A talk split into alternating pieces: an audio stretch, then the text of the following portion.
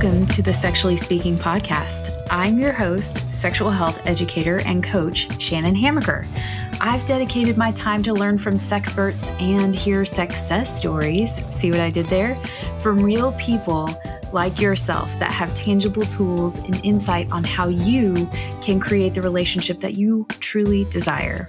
So sit back, relax, and enjoy the conversations. Oh, today, our guest, I'm so excited. Timing is everything. And the amusing thing is, I missed our first call to be able to do this podcast episode. And shortly thereafter, there have been just little signs dropped in my lap of, hey, maybe you should check this out. Maybe you should get more information on ADD. And so here I am with Linda Roggli, who let me just tell you about all the things she has going on and how wonderful she is and all the things she's giving to the world. So, Linda Roggli is a professional certified coach. She's an award winning author and founder of ADDiva Network for ADHD women 40 and better oh, 40 and better. Just got goosebumps. She's recognized internationally as an expert in midlife and senior ADHD. She creates the ADHD Palooza series, which is now including women, parents, and couples. She regularly hosts workshops, organizing groups, and retreats for ADHD women. She also has a book called ADDiva Midlife in the Nonlinear Lane, and it won a prize for women's issues in the prestigious Next Generation Indie Book Awards. Linda, thank you so much for being here. I cannot wait to dig into all of this. I'm so excited to be here and I'm so grateful that you forgot our appointment because then it lets me off the hook. Because if I forgot the appointment, then I would feel terrible. so we're in the same boat and I just love this camaraderie, um, instant, instant yes. sisterhood. Yes, most definitely. Trying to get that message out there that we just need to be and we just need to be authentic, be ourselves, and figure out this thing together as a community and not do it alone, right? That's why I love getting this information out to people. So, ADD, you know, this is something that in my experience and in my history, growing up, I didn't hear much about it. I'm a Gen Xer. I, I'm 47 next month. And I'm starting to see more things on Facebook like perimenopause and ADD ADD groups and women over 40 ADD and ADD in couples and relationships. And you're covering all of these topics. So, how did you?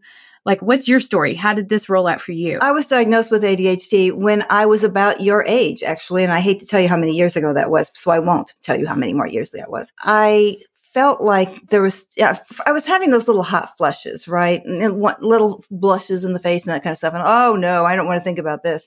But when I finally was diagnosed is when we were in couples therapy. My husband and I were in couples therapy and I went by myself for some reason. I don't know why, but the guy, I was just, bah, bah, bah, bah, bah, bah, bah, bah, talk, talk, talk, talk, talk, talk, talk. And he finally just looked at me and said, did you ever consider that you might have ADHD? And I'm like, huh? I literally laughed in his face. And then I realized he wasn't laughing with me. And he, he kind of pulled back a little bit and said, Oh, oh, no problem, no problem. You don't necessarily, you don't necessarily have it. Just go to the bookstore and pull out the book Driven to Distraction.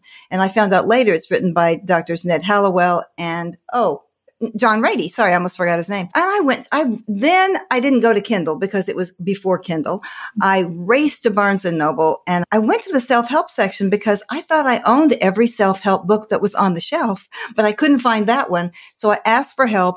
I picked it up, sat down on a bench because I wasn't going to stay very long, started flipping through it and started reading the description of ADHD. He had a hundred questions in there about ADHD. And all of a sudden I went, oh, I have to have this book. And I raced to the checkout line. It was evening. It was in, it was November, just like it is right now. And it was dark early. So it was dark when I got in the car and I'm reading it under the sodium lights in the parking lot. I'm reading it at the stoplights on the way home, trying to read it, it, I'm a fast reader. Unlike a lot of folks with ADHD, I really read quickly, but it took me about three days to get through this book, which is unusual. And I, and I cried and I was mm-hmm. like, Oh my gosh, this is me. And then there were other parts of it that I thought, no, this is not me. I've not been fired from jobs. I have the white picket fence, the equivalent of the white picket fence. It's probably not me. And then I thought maybe it is. So anyway, bottom line was he sent me to a local person, a psychiatrist who actually worked with adults. And that was even rare when I was diagnosed. Most and still the emphasis is on children with ADHD. Right. And lots of people still think, cause I, that's what I thought. I thought it's only little boys and it's only little boys who are rambunctious and jump up around and make you know, commotion in the classroom. And then I realized that it manifests differently for ADHD women and it manifests differently at perimenopause and menopause as well.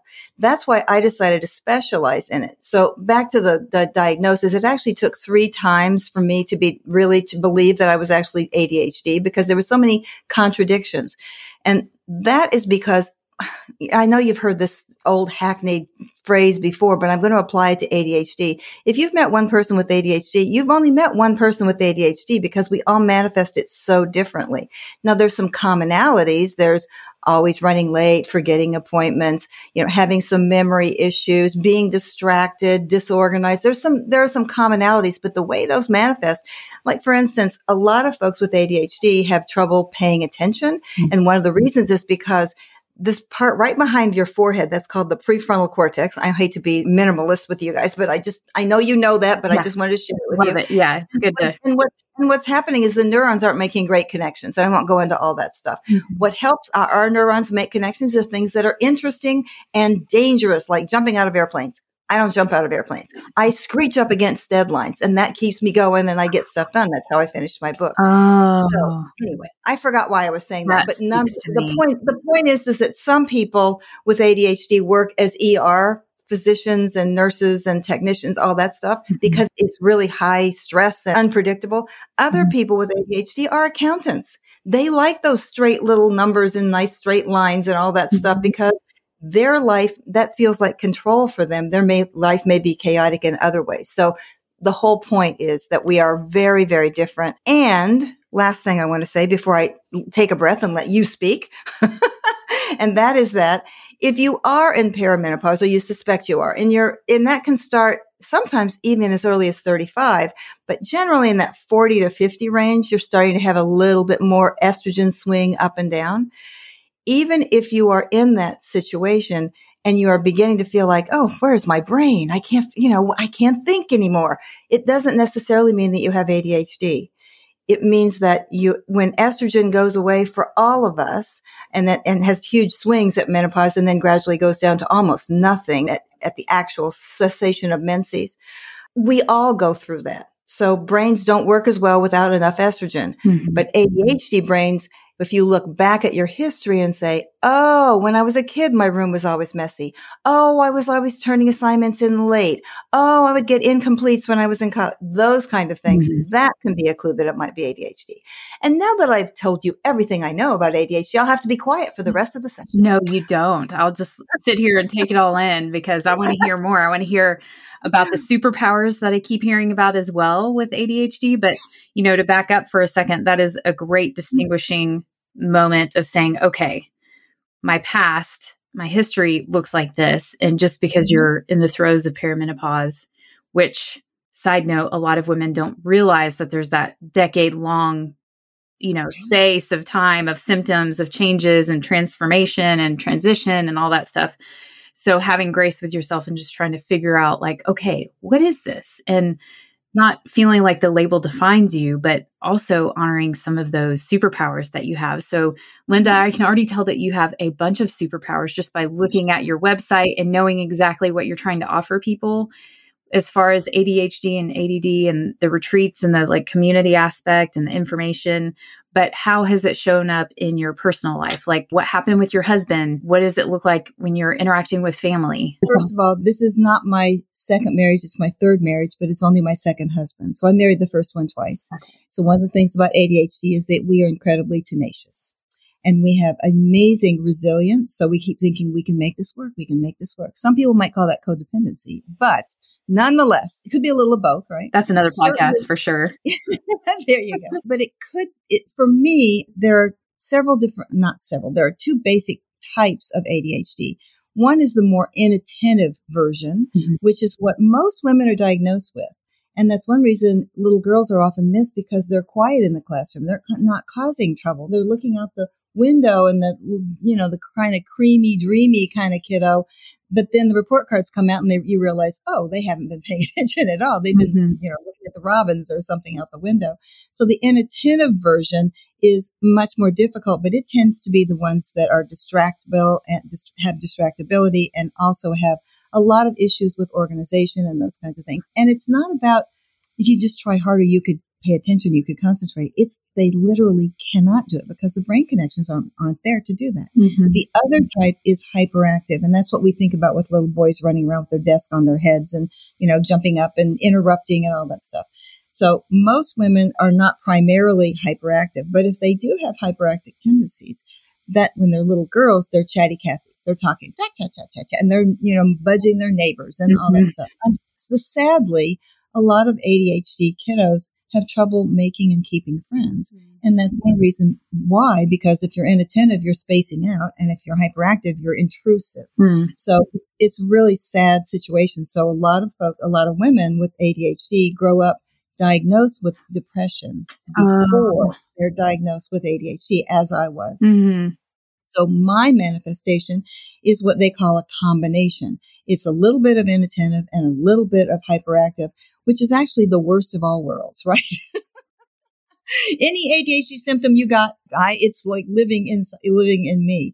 But the hyperactivity and what you're noticing on the website, that's my go, go, go, drive, drive, drive. Mm-hmm. My inattention comes in. I, I can only maintain that for, for a while, a limited time. And then I just have to fall back Right. And I have to just recoup because inattentive, inattentive is not the same as being an introvert, but it often is, has similar characteristics mm-hmm. where I'm kind of on that in the ENFP, the Myers-Briggs. Mm-hmm. I am, I'm, I'm an extrovert, but just barely because I really do need that time to recoup where introverts need much, much more of that time. There, it's difficult for them to put themselves out there.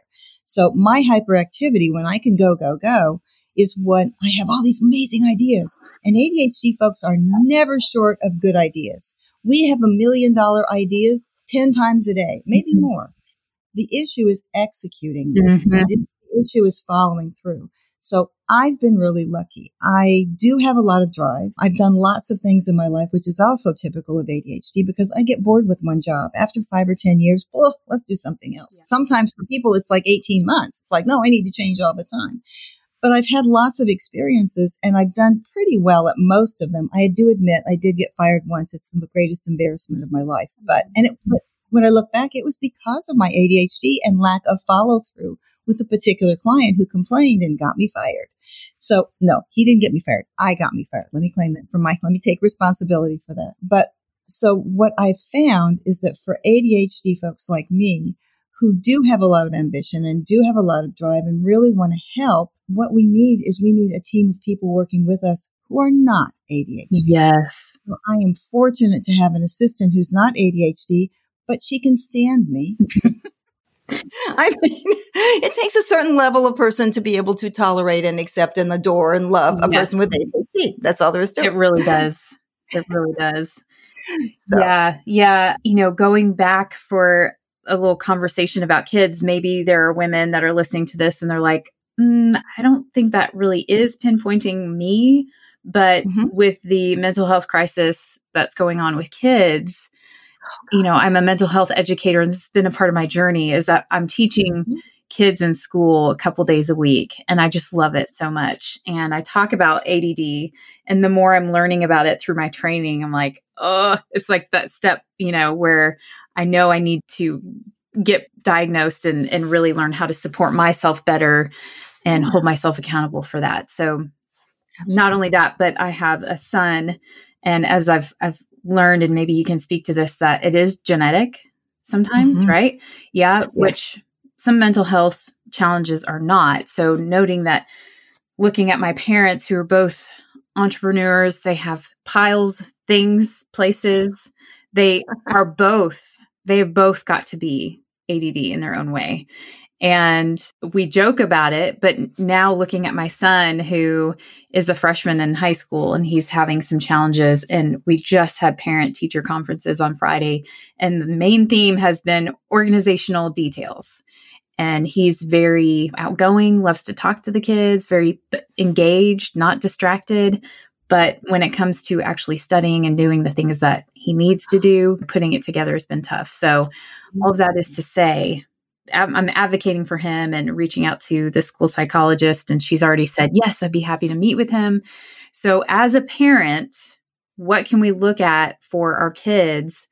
And what does that look like with our kids? And then, how can we be good models of parents and making sure we're taking care of ourselves? Mm, thank you for asking that question. And I will say that you're right. Let's go back to the genetics of all this. Mm-hmm. Um, they've identified, I believe it's 26 different genes on which ADHD characteristics have can live. So there, there's ADHD is more heritable than blonde hair and blue eyes. So it's like 70, 70 to 80% heritable. So if you have if you have a kiddo who's been diagnosed with ADHD, first of all, that may be when you realize that you also have ADHD. Mm-hmm. And let's, and let me also clear up. I should have said this early on. I want to be clear that some people call this ADD. And remember that it stands for attention deficit disorder, which is a completely terrible name because it's not that we have a deficit of attention. We have a t- we pay attention to everything. That's one problem is that we can't filter it and we don't, we can't prioritize it.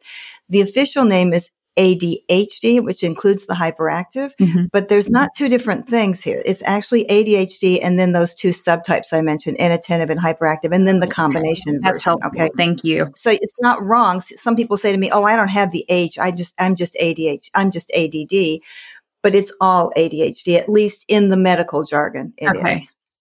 So let's go back to heritability. As I say, a lot of folks with ADHD figure out that they have it when they have their children diagnosed because, oh, that sounds familiar. I do that too. I do leave my clothes in the, uh, you know, in the hallway instead of putting them in the clothes hamper or for people like me, I leave them in the washing machine for three days and then I have to wash them again because they've mildewed in the washing machine. But there are lots of things that, that will point to that. However, the one way that we can support our kiddos with ADHD is that first of all, getting diagnosed ourselves. That's really important. Being able to model that because let's face it, a lot of ADHD kiddos and who grow up to be ADHD adults were in ADHD families and never learned the skills about follow through and about putting your clothes in the hamper and about doing the dishes before they pile up for four or five days. Those kinds of things. So when people think about being diagnosed with ADHD, they immediately think of, oh, I have to take that horrible medication. I'm going to get addicted to amphetamines and all this, all these other mostly misunderstandings. I don't disagree with all of that. But there are many, many more things that we need to do besides taking medication. All medication can do, a stimulant at least, can is bring your attention to full, full focus, if you will, but it doesn't teach you those skills that you may have missed when you were a kid. So if you're in an ADHD family, and I know many people, they sometimes we call them complex kids. It's not just ADHD. Some of them, it's, it's also depression, especially for girls. It can be depression and or anxiety combined with ADHD it, there's bipolar disorder that also comes along as what I call a sidecar to ADHD. There are tics, there's Tourette syndrome, there's, there are all kinds of things. And autism and being on the autism spectrum is also closely associated with ADHD and sometimes difficult to untangle. So I think for parents, if you are looking at my kiddo is not doing so well in school, that's a clue right there. Well, if they just would try harder, that is the emblem and the, the most hated phrase in ADHD world. we are trying hard. Right. ADHD kids are trying their hearts out and they're, but often they get so frustrated at not being able to get it like their, their friends are or the people in the classroom mm-hmm. that they begin to give up. And then it looks like lazy. That four letter word that has no place in any childhood's vision at all. So unfortunately, we, especially inattentive folks, and, and boys are also inattentive and they are often missed young when they're younger as well. Let me just say that boys tend to be diagnosed with ADHD younger, especially hyperactive boys. As we, and girls tend to be not noticed, even if they're hyperactive, even if they're chatty Cathy, it's like, oh, they're just talking to their friends kind of thing and little inattentive girls are being so quiet. Oh, look how nice she's being. She's being so polite and she's being so quiet. No, she's, she's being distracted by the thoughts in her head. That's what's going on. And so is he. So As we get older, though, girls tend to academically do pretty well and uh, more better than boys until about third grade. And about third grade, which coincidentally is kind of when hormones start kicking in, the third, fourth, fifth, sixth grade for girls, suddenly puberty starts hitting and that estrogen starts making those swings up and down. And that's when a lot of girls are diagnosed with ADHD who have been missed before, whether they're hyperactive or whether they're inattentive. Boys, the curve tends to go a little bit lower for hyperactive boys as they get older, but there are still a lot of boys diagnosed, as you say, in high school and even in college. So if you have a kiddo anywhere on this range of, as long as they're still living at home, it's really important to treat ADHD as early as possible. That gives your child such a better chance at success in life. Mm-hmm. So, and I'm sure you know that as an educator, as a mental health educator, it's something that I, I let me just say that I work with a lot of women who are like you in their 40s and 50s and 60s and 70s. And sometimes I even had a 90 year old once upon a time. And they say to me, if only I had known, I could have fill in the blank. And it's tragic because we didn't know in those days. It's not anyone's fault. I was in therapy for years and diagnosed with depression and was on antidepressants and all this stuff, as was my mom, as was my dad. But again, as you mentioned, when I look back, both my parents had ADHD characteristics, as does my brother, but they said, Oh no, you're not going to talk. No, I, that's not me. That's only you. You're the sick one over there, right? You know, you're the one that's, you know, all that stuff. My mom, like the women, my mom took antidepressants. I took antidepressants. So the men were like, no, I'm fine. And that's really sad because a, the stigma about ADHD exists everywhere continually. And as people will say, oh yeah, it was just an ADHD day. Well, that's really cute, except if you have ADHD, all of the days are ADHD mm-hmm. days. It really is, tra- is tragic because there's so much stigma about all mental health. I see it. And, you know, the education system has not changed very much ever since it was created. And I just imagine, like, I'm so grateful that you're stepping into this space and speaking out because I'm already like, okay, yes, I'm going to be more proactive and advocate for myself and advocate for these kids that I interact with at schools and advocate for couples to be able to connect better. And I want to talk about that next. But, you know, that being said, can you imagine what the world would look like if we step into that space and say, I have ADHD and this is how I need to be supported? I feel like there would be a shift in how we have availability to learn. We would have different, you know, perspectives on how people talk to kids. You know, I'm here in the buckle of the mm-hmm. Bible Belt in Tennessee. And so some of the teachers that I interact with, I know they're doing the best that they can with what they have and what they've learned.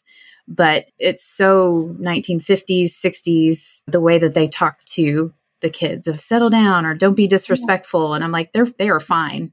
They have to sit in a chair seven hours a day. I would not be okay with that either. So wow. yeah, so that is helpful to understand the difference between those, how they show up, and when kids are diagnosed, and how you can support them.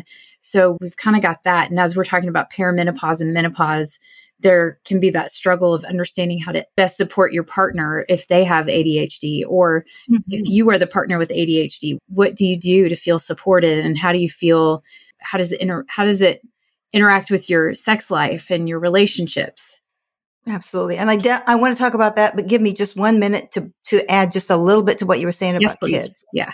Um, one of the things that I forgot to mention, which is silly, but it's one of the er- one of the most critical pieces of especially hyperactive ADHD is impulsivity.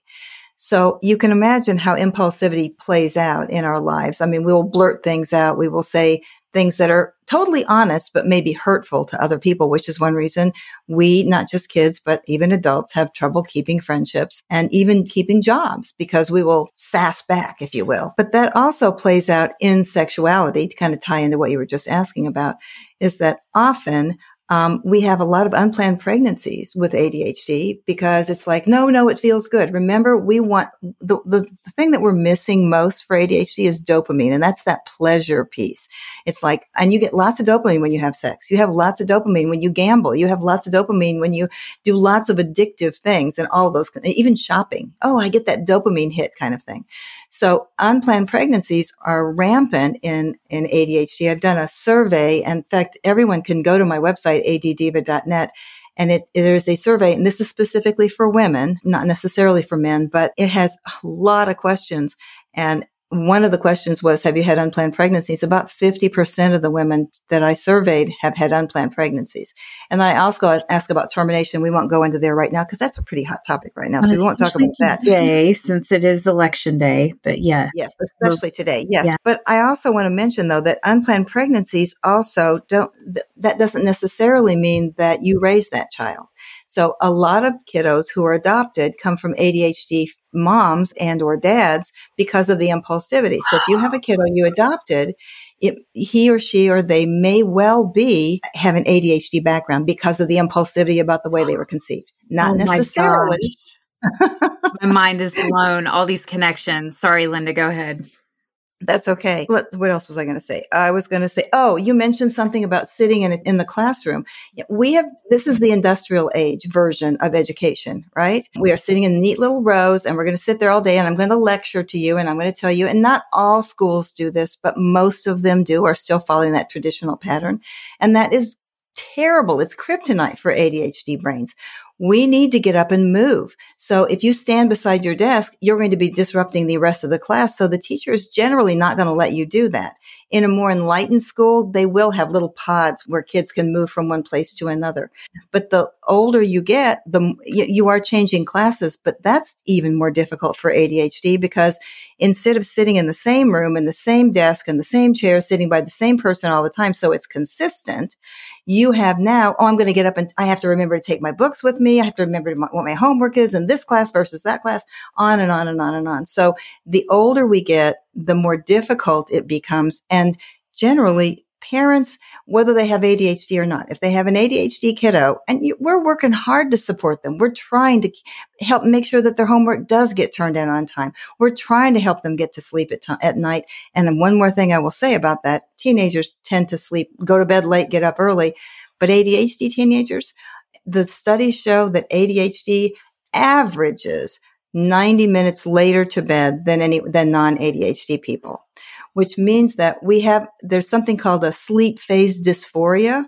So we, so mm-hmm. it, it goes along with ADHD and almost everyone I know goes to bed late, sometimes as late as two or three or four o'clock in the morning and then get up really late in the day. So it's not unusual. And yes, it does go along with teenage, but and it certainly was true for me. But I mean, college, I pulled all nighters all the time. Oh yeah. Back, but back to exercise. Exercise is one of the things that works in addition to or instead of medication. That really gets all the connections. You get more oxygen to your brain. It gets all those little neural connections working really well. So it's really not okay, for instance, for some schools to cut out physical education. For ADHD kids, we really, really need that. And even for adults, we need to be moving instead of, you know, vegging out in front of the sofa and, and on the couch and, you know, binge watching Netflix or whatever we're doing. So let's come back to then, and oh, of course, coaching. And um, one more quick thing is that traditional talk therapy is usually not so effective to work with ADHD symptoms. It certainly mm-hmm. works with other things like depression and anxiety, which may be caused by or in combination with ADHD. But coaching or what they call CBT, which is cognitive behavioral therapy, which is similar to coaching, um, can help with let's see if we can set up a routine for in the morning because I'm always late to work or I'm, my kiddo's always late getting out the door to get to school. How can we set up something? And I just have to share this brilliant idea that this little girl came up with once upon a time. She was having trouble. She couldn't remember what she was supposed to do in the morning. And I think she might have been about eight or seven or eight, something like that. So her mom and, and the, her coach, her ADHD coach said, well, how can you remember where, what you have to do next? And the little girl said, well, I want to put arrows on the floor so it'll tell me which way to go. So they put tape on the floor with arrows pointing. When she got out of bed, it took her to the bathroom. And then there was a little card that said, this is where you brush your teeth or whatever she was doing. And then there was an arrow that took her over to her closet. And there was an arrow that took her into the kitchen for the breakfast. And so those kind of strategies, we think outside the box. And this little girl was brilliant about thinking outside the box. On the other hand, her coach admitted that more than once she's actually picked up the toothpaste and tried to wash her hair with it. So, you know, it goes all over the place. Sexually speaking, for couples, ADHD can be difficult. And the reason, one of the reasons is that if you, sometimes ADHD folks marry each other because, ooh, you get me, right? That kind of thing. But often what their ADHD manifests a little bit differently. One may be spontaneous, anything goes, let's go here, let's do this. And the other one may be a little bit more controlled. And even in an ADHD plus non ADHD marriage, one person, like one, sometimes I married a man who's OCD, which is you know, obsessive compulsive. Like he has to have everything neat, neat, neat, neat, neat. Fortunately for me, he can ignore my stuff and he can work on top of my mess, which is great. Not all, not always true, however, but sometimes we marry what we need, right? We're going to fill that hole in our soul, right? So let's say that an ADHD person who's really spontaneous and disorganized and kind of messy and, but has great ideas and is so much fun to be with, marries someone who is very rigid, but attracted to that spontaneity because that's something they don't have, right? What happens often is we go through our relationships after that. I think at two years, they say the lust finally wears off. We get down to the reality of our marriage or relationship, what happens is that the non ADHD partner is getting really ticked off because you didn't take out the trash. You said you were going to take out the trash. Now we have to wait till next week. Now I have to do everything. So we end up with a parent child dynamic in a marriage, which is not good for either one of them. Mm-hmm. Both partners are pissed off all the time. How come you're always picking on me all the time? Well, you didn't put things away and I thought you were going to do this and you didn't get Jimmy to school on time and all that stuff is going on. And both of them feel very entitled to that combination of you're, you're attack, you know, you're letting me down and no, you're letting me down, that kind of thing. So there's blame to go around for everyone. It's difficult to kind of pull that back together. And that's one reason I think I mentioned to you that I'm going to, I'm hosting the ADHD couples palooza coming up in December.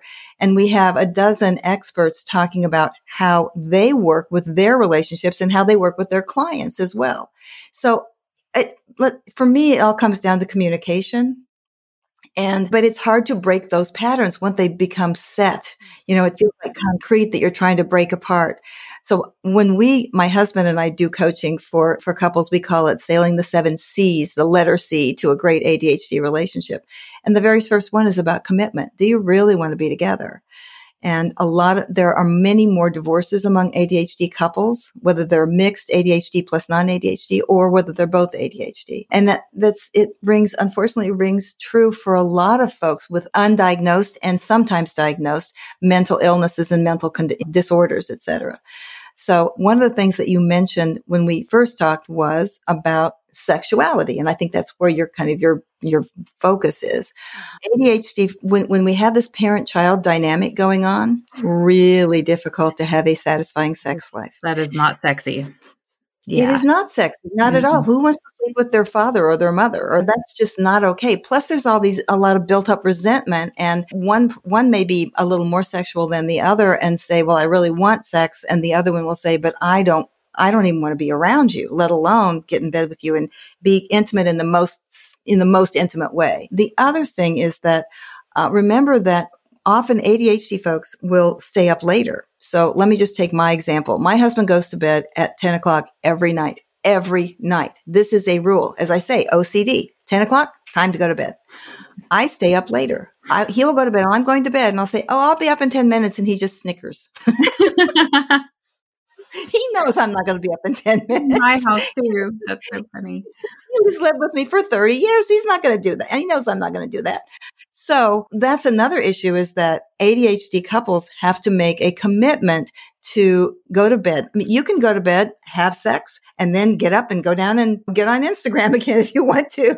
It, you just have to make an appointment to make sure that it really does happen. And the, and the last thing I want to say about that before I, you know, let you ask questions about it and we can expand a little bit more.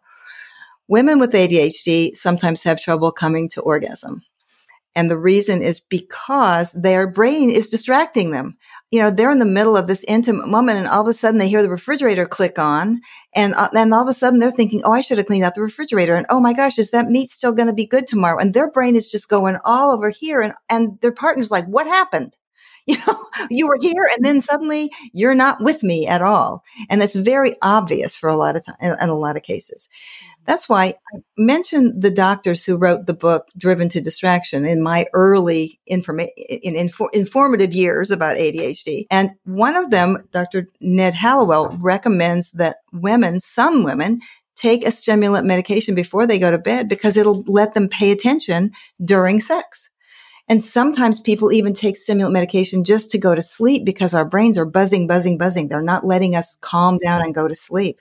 A lot of folks with ADHD end up taking sleeping medication because of that. Not that it's recommended, but it, that's what they have to do to calm their brains down. Right. So sex, sexual relationships in, with ADHD can be very challenging and you add kids into it with ADHD, that's even more challenging. Yeah. So believe me, ADHD is not a daylight savings time kind of thing. Mm-hmm. it's there 24 seven. It's there while you're sleeping. It's mm-hmm. there when you are having sex. It's there when you're having arguments. So blurting out things in arguments, it's there all the time. It's mm-hmm. not something you can say, I'll put it over here on the shelf and then I'll just put it back on later. It's there all the time. Yeah. And it can be it can be a blessing. It can be a blessing. That hyperactive hyper focus is what lets people get things done. So anyway, I'll be quiet and you tell me what you what else you'd like to know about okay, that. And I'll well, see. I am happy you are kind of sharing the messages that support all the messages that I do with my coaching as far as scheduling things because that is the same that's the same that's how it plays out at our house as well he's usually in mm-hmm. bed like 9 30 or 10 and i'm like yeah i'll be i'll be up in a little bit and it doesn't happen. So i get like another round of like another surge of energy and that actually last night i sent your email with the link and all of the questions and everything and and, you know, I always schedule it for in the morning to go out so people aren't like, gosh, mm-hmm. what is she doing up so late? Because there's that like shame around not fitting the norm of what our society does. We're productive during these times of the day and that sort of thing. So I'm grateful for the scheduling, the ability to schedule emails, and the ability to schedule sex because when we have what I have found in my experience and with the people that I coach is that they are able to like better prepare and thanks to COVID, a lot of us have partners at home now. So being able to say 1:30, does that work for you? Let's have like a little hangout session and it may or may not lead to an intimate time or having sex. It may just be being able to have like undivided attention which for some partners is you know the non ADHD partner is longing for that connection when the kids aren't there butting in and just being able to have your mind better prepared. And I used to think that something was wrong too because I wanted all of the senses. Like I wanted the right play mix or I wanted the right the music and the lighting and all that stuff. And then something would be off and I'd be like, hold on. And he's just like, okay, is this gonna happen? You know? and part of that played into the erotic the erotic blueprints, you know, finding out that I do like all the senses, but also ADHD has a part to play in that as well. So trying to figure out how you can prepare yourself and have that scheduled time because it's a lot sexier than not having it at all. I know some people have a hang up about being intimate at certain times. Like, I just want it to be spontaneous. And it just doesn't happen if you're just relying on sp- spontaneous. As much as ADHD people probably enjoy spontaneous, it just doesn't roll out that way with life. So let's see. I'm trying to think if there's anything else I wanted to expand on, but I just love all those those reaffirming messages that good. I need good, good, good. Well, I, I love the fact that you mentioned the word shame because shame is huge for ADHD kids and adults. And we are, we often what use what we call the imposter syndrome. You know, we're putting up this nice shiny front out here and then behind it, we're hoping no one go, looks behind the curtain on the Wizard of Oz kind of thing because we are working. It's like that little duckling. It looks like it's gliding along, but underneath its little feet are going paddle, paddle, paddle, paddle, paddle, paddle. We're working really hard all the time. So it's really hard for us to concentrate. And therefore that has a dramatic, dramatic in, in emphasis and influence in our sexual relationships.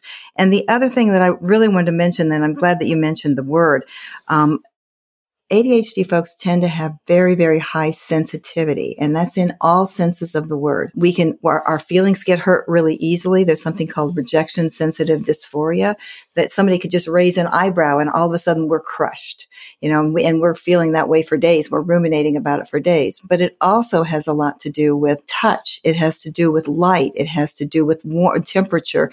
So if you are looking for your partner to, to help accommodate some of those things, let them know. I know that when we worked with couples, I've, we've heard the refrain over and over. Well, if you really love me, you just know that I what no, no, they don't know what you like, nor do you probably know what they really like. Just because they're moaning at the right moment doesn't necessarily mean they might be faking it. You just never know. Mm-hmm. So back to communication again. And it's really hard because we've been programmed, as you say, to be, think about this as being spontaneous.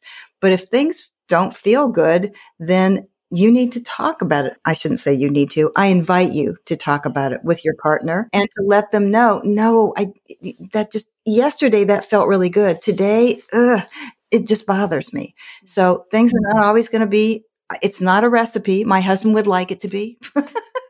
let's have rules. He likes rules, but it, it shifts and just know that if you are with someone with ADHD or if you have ADHD, know that those sensitivities are nothing to be ashamed of and nothing to try to hide, but instead to embrace and just accommodate. Does that make mm, sense? Yeah. Totally. And I feel like, again, understanding and having more awareness and grace and like kind of excitement, like, oh, I am more sensual because of this. Mm-hmm. Like that's another superpower. I feel like I'm more empathic and I connect more. And so now when these experiences that I have, whether it's talking to someone that I really connect with and we're really having this deep, com- deep, meaningful conversation, there's this like flow and I'll feel, you know, things because I feel like senses, you know, energetically, I feel that connection. And then also sensually with my husband, it's been a deeper connection, understanding that I have more sensitivity and being able to lean into that instead of trying to just do what he wants is mm-hmm. way more powerful as far as how that plays out in that connection and that sex life. Absolutely. And you know, I, what I realized way too late in my first marriage was that I often was in performance mode mm-hmm. rather than in authenticity. And now in this marriage, which has been wonderful, it's a different experience. And I, and it's so, such more, so much more gratifying. So I encourage all of your listeners to take that advice and to listen to your wisdom as you share it. So thank you. Thank you for what you're doing yes. in the world. It's so important. Yeah. Thank you for all of the offerings you have. So you've got the couples palooza. This is a perfect mm-hmm. segue into sharing what that's going to be like and how people can oh, find well, you. Yeah, yeah, thank you. You can find that the all the paloozas at adhdpalooza.com. It's P A L O O Z A, but I've got all the misspellings too, so don't worry, you'll find it. and we have all the recordings. We started the Women's Palooza back in 2016. So we have, and, and those were about 35 people. So we have tons and tons and tons of recordings. In fact, someone, I believe it was in Michigan, just bought everything. She bought all of the recordings for all the couples and the parents and the women's. So there, and you, but you can pick and choose. If you just want to buy one that interests you, you can do that. Our new, our next live event will be happening the second weekend in December. I know it's right before the holidays, but it's, it's, we release, we're not giving you too many. That one reason we do it on the weekend is so that you actually might be able to watch some of those things with your partner, hopefully, and pick and choose the ones that you want to see. So we're starting on Friday night. We'll release two or three on Friday and then the majority will be released on Saturday. And then we'll also have a few released on Sunday, but then we're going to have a, sun, a Sunday afternoon panel because for me, it's nice to hear from the experts, but we want to hear from each other. Mm-hmm. How do you do it? I want to hear how does your relationship work, which this is the first year that in my recordings, I'm not just having experts. I'm actually having something I called lived experience with ADHD couples so that we can really hear how did this work in their relationship. So in case you can't make it to the live event, at least there'll be some little sparkles all the way through. I think you'll, I think you'll find that you'll hear some of the things that I've said already, but much more, much more expanded and ways to work with ADHD and make it sizzle in your life instead of being kind of a oh it's a damper she can't ever do it or they can't ever find it et cetera et cetera so thank you for letting me mention that i appreciate yes, it yes absolutely and then you also do coaching Right? I do. I do. Yes, I do. I do group coaching. And that's, and remember that I work mostly with women, although I do have men.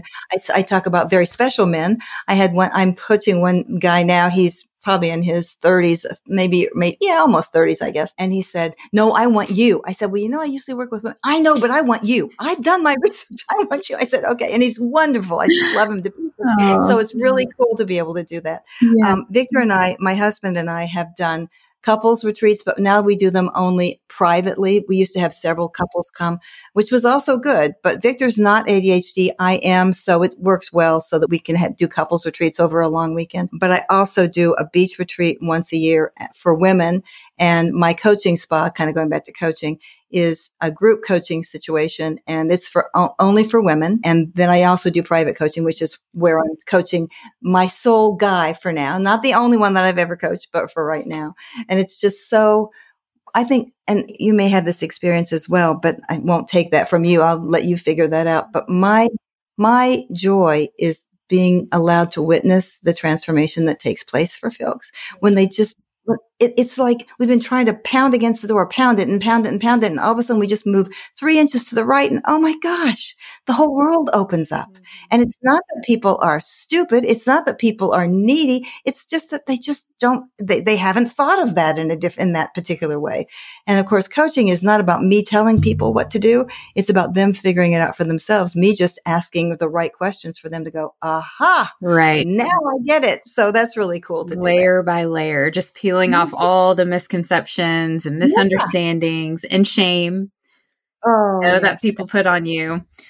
Yeah, well, thank you so much, Linda. And if there's anything else that you want to leave us with, you know, I'm thinking if someone is listening and they have an idea like, I think this might, I think I might have ADHD, mm-hmm, mm-hmm. what would that look like? Where do they go from here? Oh, thank you for asking that question. Coaches like me cannot diagnose ADHD because I don't have a degree in psychology, nor can someone who has a degree in social work, nor can someone who has a master's degree in anything related to counseling. Doctorates, however, can diagnose. Psychologists can diagnose ADHD. Psychiatrists, of course, can diagnose ADHD. And that can be expensive. And often the diagnostic, the diagnostic process is not covered by insurance. And sometimes it can be thousands of dollars. So there's actually something called ADHDonline.com. It's not available in in all states in the United States and it's not available outside the United States. But I think that you can get a diagnosis for ADHD for, I don't know, less than $200, mm-hmm. which is, and it is valid. It's that you can take that and, and to a doctor and then he, she, they can prescribe and, and offer other options for you. So please consider that. Oh, one, one, I, one thing I forgot to mention, the other person that can diagnose mm-hmm. is a nurse practitioner who, and especially one that specializes in psychiatry. Oh, okay. And let me, let me also warn you that ADHD is not just, doesn't just still have stigma in the general public. It still has some stigma in the medical community as well. So some people, I have tried several therapists and they say, Oh, yes, I work with ADHD clients all the time. And they know very little about ADHD. So please, if you don't find someone, I've also had women say, I was diagnosed with ADHD by this person. Now I've moved to a part of the country or a different location. And this person says this, no, it's not ADHD. It's depression or it's audio, pro- auditory processing disorder or it's something else. So please one of the things that we are tenacious. Remember, we're tenacious, but we also mm-hmm. are easily foiled by too many attempts. So please, if you are in that situation with you or your child or your partner, keep it up because it's worth figuring out and it's worth treating. And it's so, so important.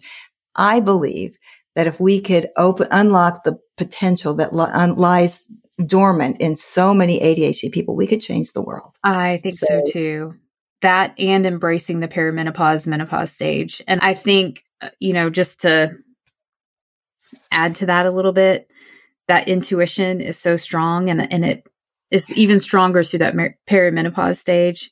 So trusting that intuition, don't you think like not stopping, using that tenacity to find out what support you need mm-hmm. is no so powerful. So yes, thank you so much, Linda. Uh, I'm so glad that I was able to, we were able to connect. I'm so Thank glad you so I missed our first appointment because today was yes. perfect. It all worked out. All right. Always. Thanks for listening. Share the love by sharing the podcast and share your reviews and comments on the platform you listen to this on. If you'd like to connect with me about coaching, workshops, or transformative retreats, you can find me at shannonhamaker.com. That's Shannon, H A M as in Mary, A K E R. This features music by the band Tinka Tinka and was edited by Natasha Rivera.